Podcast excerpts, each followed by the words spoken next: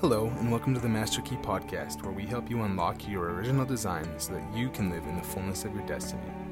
Have you ever felt like the only constant in life is change? Today, we're pulling from our library of past teachings where Dennis shares on transitional prayer. We hope you enjoy part three of this timeless teaching. For more information and other resources, please visit us at masterkey.guide. Okay, let's have some questions or comments on this. Good and loud so the people on the tape can hear. Yes. Uh, I was thinking when you were talking about transitional prayer and uh, what happened with John Wimber, he left a place because he objected to and therefore judged. Yes. Not incorrectly, but nevertheless judged, and uh, went and then he did his own thing. And then the judgment was visited on him. Absolutely. So he didn't forgive the situation. Apparently not. So if one forgave the whole, whatever it is, all the things in your past, isn't that the same as transitional I am so glad that you brought this up because you are, the Holy Spirit is using you to remind me of something that I have not clarified tonight. I'm doing my best to get most Christians to walk in simple forgiveness. Forgiveness is Christianity 101, which is right down the hall. There's a class going on there tonight. 101, forgiveness. Most Christians, and I'm not speaking of this house, I'm speaking of most Christians in the body of Christ as I travel around the world, have not learned lesson 101. You must forgive. But forgiveness is not the same as intercession or transitional prayer. When you stand between your past and your future, and you forgive, you are now free to go and you are free from those people. But you have done nothing to set them free of that stronghold on them if you don't do the intercession for them. That is another step beyond forgiveness. So see, it's not enough that I forgive Hamilton. I could forgive Hamilton and walk away and come and do what I'm doing here. But I would not have moved them any closer to their freedom. But after 27 years, do I have some authority to stand in the gap and make intercession for them? Yes, I do because I and my family have paid a price. And so forgiving is awesome, but that's not intercession. That's not transitional prayer. That's only me freeing myself from them. Is it all about you? Or is it about them too? When Jesus did the intercession, he was freeing the whole world from their sin if they could receive it. And so for me in Hamilton, yes, there were many times I said, Father, I forgive them. Lord, do not lay this sin to their charge, you know, because of what they had done to me. That had to be done to free me. But that's not intercession. That's forgiveness. Intercession is when I stand in the gap and I say, Father, I'm coming to you on behalf of Hamilton and the leaders in this city. And I confess, Lord, that we have. And then I pour out the offenses as though I am them. That's intercession. Had Luther identified with the Catholic Church, gone to God and said, Forgive us, Lord. Was Luther a Catholic priest? Yes, he was. Had he been guilty of those things in his past? Yes, he had. Was I guilty of mishandling things as a Christian leader in the city of Hamilton? In my past, yes, I was. So see, I can legitimately come to the throne on behalf of myself because I have fallen short, but I can also represent my brothers and sisters like Joseph where they have fallen short. And if I do not do that, I'm not safe to be a reformer in the new thing. Because I'll only reproduce the old because every sin brings every seed, sorry, brings forth after its own kind. Only when the seed goes to the cross and dies is the sin broken off and does new life spring forth. And that happens with transitional praying we call intercession. I'm so sold on this. I don't know how we can go forward. How many are believing for a day when the church will be without spot or wrinkle? How many of you are believing for the day when the bride is clothed with the glory of God? Do we have some transition to go through between now and then? Is the bride making herself ready? Well, who are the bridesmaids? Who are the attendants? Who are the, the handmaidens and servants of the Lord who are helping make the bride ready? When the church in Hamilton stands before God, I want her clothed in the righteousness of Christ and, and uh, wearing a crown of glory. And I don't want any of my sins stuck on her. And I don't want any of her sins against me stuck on her. Because I want her to be presented to Christ as a chaste, pure bride. So my part is to do the intercession for her as much as I have any part in that. And nobody has more authority to pray through your past than you. Amen. Because you're the one who lived it and you're the one who paid the price. Question. Yeah, we're talking about transition. Yes. Right? And when you're talking about Hamilton remind me about when I was in Ottawa, right? And you had no favor and all that, mm-hmm. you were mm-hmm. persecuted. Well, I had a church in Ottawa for 11 years, Ottawa Christian Outreach Center. I was not honored there, right? Mm-hmm. But I was interceding from Ottawa all the way to Toronto for years and years and years. Tears I cried for revival for these areas. Mm-hmm. Now when God told me, sell your house, I had a house, I only had five more years to pay for it. Doing tent meetings, regular ministry all the time. And when God told me to move, it broke my heart. Mm-hmm. But I said, I belong to God. I have mm-hmm. to listen to Him. Right. So you talk about transition. So I made a transition by selling my home, giving up ministry and everything mm-hmm. to live in an apartment building. Mm-hmm. Okay? So here I am now complaining to God now. Uh-oh. Yeah, yeah, yeah. I'm complaining because I'm busy with ministry over there, and here I am. I'm not doing too yeah. much, you right. know? So I said, why did you bring me here, Lord? Why did you bring me? And I complained and complained. And all of a sudden I said, Lord, please forgive my murmuring. Mm-hmm. Please forgive my complaining because your plan is better than my plan. Mm-hmm. And I know the plans you have for me. Mm-hmm. July 13th. And, you know, I didn't want to come tonight, but somehow I had to come to hear this. I have you didn't want to come tonight? I didn't feel like coming, honestly. What were you going to do? Nail some theses no, on the door of another no, church? Honestly, but you know, Pastor, everything happened for a reason. Yes. For a reason for me to come and hear this. Yes. Because you have settled my mind. July 13th, I'm standing at my balcony door. And I'm on, I just finished 21 day fast. I told you about it, right? Mm-hmm. And a powerful anointing came over me. And you know what the Holy Spirit said to me? What? He said, daughter, I want you to stay here. Don't cry. I said, sit that again. Three times I tell him, say it again. And he said, I want you to stay here. For six hours I dragged myself. So I went to my couch. It's like from my head to my toes, it's like fire hit me so mm-hmm. strong. I feel my heart was going to burst with a flame of fire. Mm-hmm.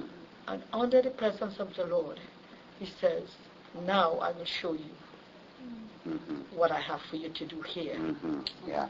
But you see, if I had said, no, I have a church there. I have my house there already paid for. I'm going to go live in an apartment, no ministry, no nothing mm-hmm. but I don't belong to me. Do you see the spirit of Jonathan here yeah. that was willing to yeah. surrender yeah. what she had, really, and what she didn't know is God was transplanting her, I believe, to a region that's going to have revival in an amazing way, and that's going to need you to be part of that. But you know you haven't seen the, the whole story yet, right? Mm-hmm. And so there's a story in the Old Testament where the ark was being moved from one place to the other, and they got two mother oxen to pull the ark. And these mother oxen had babies, and a mother ox would never want to leave her babies. But the ark was on the cart and the anointing was on the ark, and the mother oxen were pulling the ark in obedience to the anointing away from their babies. And they were lowing as they went. Do you get the picture? The anointing will cause a mother to leave what is precious to her, her very own offspring, if necessary, you birthed a lot of things in Ottawa. Your identity was in Ottawa. You loved the church in Ottawa, even though they didn't steward you well. And you were transitioning because of the anointing. But the, the oxen were lowing. They were mooing and grieving as they went. Did you come kicking and screaming? Oh, yes. And crying and Oh, yes. weeping? Yes. Welcome to the anointing. When you were young, you girded yourself and you went wherever you wanted. Mm-hmm. But when you are older, more mature, another will gird you and take you where you don't want to go. Even when I was leaving Trinidad to come here, I didn't want to come, but God had a purpose. And what is that called when you leave one place and go to another? Transition. Now, you can go kicking and screaming. You can make it hard for you and God and everybody around you. Or you can do the transitional prayer like Jesus did in the garden. And you can wrestle it out between you and God in the secret place, and you can come out absolutely surrendered and not opening your mouth. Wouldn't that be like Jesus? Yes. When, when Daniel prayed, when he realized that the 70 years were up, and he repented and stood in the gap for the sins of his people, was he setting, was that a transitional prayer that would send them back to their land when Nehemiah went? Absolutely. Okay. That was a father doing the travail. Paul said, I travail in birth. He was a father. This is not just for mothers to do. Travailing prayer. Elijah travailed and he transitioned Israel from three and a half years of drought to the rains of heaven falling and the earth yielding its increase when he prayed seven times. And you know, his head was between his knees. What is that? Laboring. That's the Israeli Hebrew labor position. That's what women do in Israel. Head between the knees, birth pangs. Seven times. Some of us have prayed twice and we stopped. Some of us have prayed five times and there was no cloud and we stopped. The transitional prayer. What happens if a mother pushes and pushes and pushes and the baby slips back into the womb and the mother says, oh well, I tried. Must not be God's will. I can't tell you how many intercessors like that I have run into, and I am sorry to say many babies have died in the womb. And then I have to come as a doctor and do a spiritual D&C and take that deadness out so their wombs can begin to conceive again. Because we don't understand God's ways. There's a natural body and there's a spiritual body. And the one is a picture of the other. And if you can see it in the natural body, there's an application in the spirit realm. Would we have any new babies if there were not a womb, conception, you know, nurture and birthing? No, we would not. And the same is true in the spirit realm. Intercession is a type of travail, type of burden. Intercession transitions us from what is and was to what God wants. So the question simply is this. How much do you want your destiny? How much do you want the new thing God wants to do? How much do you want freedom from the dysfunction of your past? How much do you want to be restored to the image, like Katie, that God created you to walk in? How much do you want it? You want it enough to go to the cross and not only offer forgiveness, but do the intercession for the transgressors. Katie and I spent hours and hours and hours doing the intercession for her father and her mother, who both contributed to the generational curse that came to her, that marred her image completely. And because we did that intercession, we now have authority to speak to many people in that area, and the Holy Spirit backs us up because the intercession has been done. So my friend, the Holy Spirit, keeps bringing me back to the cross. Amen. And every time I go to the cross and lay down my life in intercession for whoever it was that did whatever they did to me, mm-hmm. I get more of the Holy Spirit. Amen. And then you know what the Holy Spirit does? He brings me back to the cross again. Amen. And I do more intercession for the transgressors. And what do I get? More of the Holy Spirit. Why? So I can go to the cross again. And I can do more intercession. And now, all over the world, cities and nations are being freed by the cross of Christ. It's not me. It's not you. We're simply following the Lamb whithersoever he goes. And so now, Father, I pray for every person in this room. I pray that you would show them, Lord, what the season is they're transitioning out of, what the new thing is they're transitioning into. And I pray, Lord, that you would very specifically give them the prayer assignment, the intercession, the transitional prayer that will close the books on all that old stuff and open up their destiny absolutely unhindered. I pray for these women at the well here tonight who are still asking deep in their hearts, Lord, what's wrong? Why can't I go forward? And I pray, Lord, that the same Jesus who met that woman at the well and told her everything about herself would speak to my sisters here at the well and show them how to be free from their past in order that they might transition into their future. And after that woman had that encounter with Jesus, she went and told her whole city about this man. And she became a fiery evangelist, and her whole city came out to hear the words of Jesus.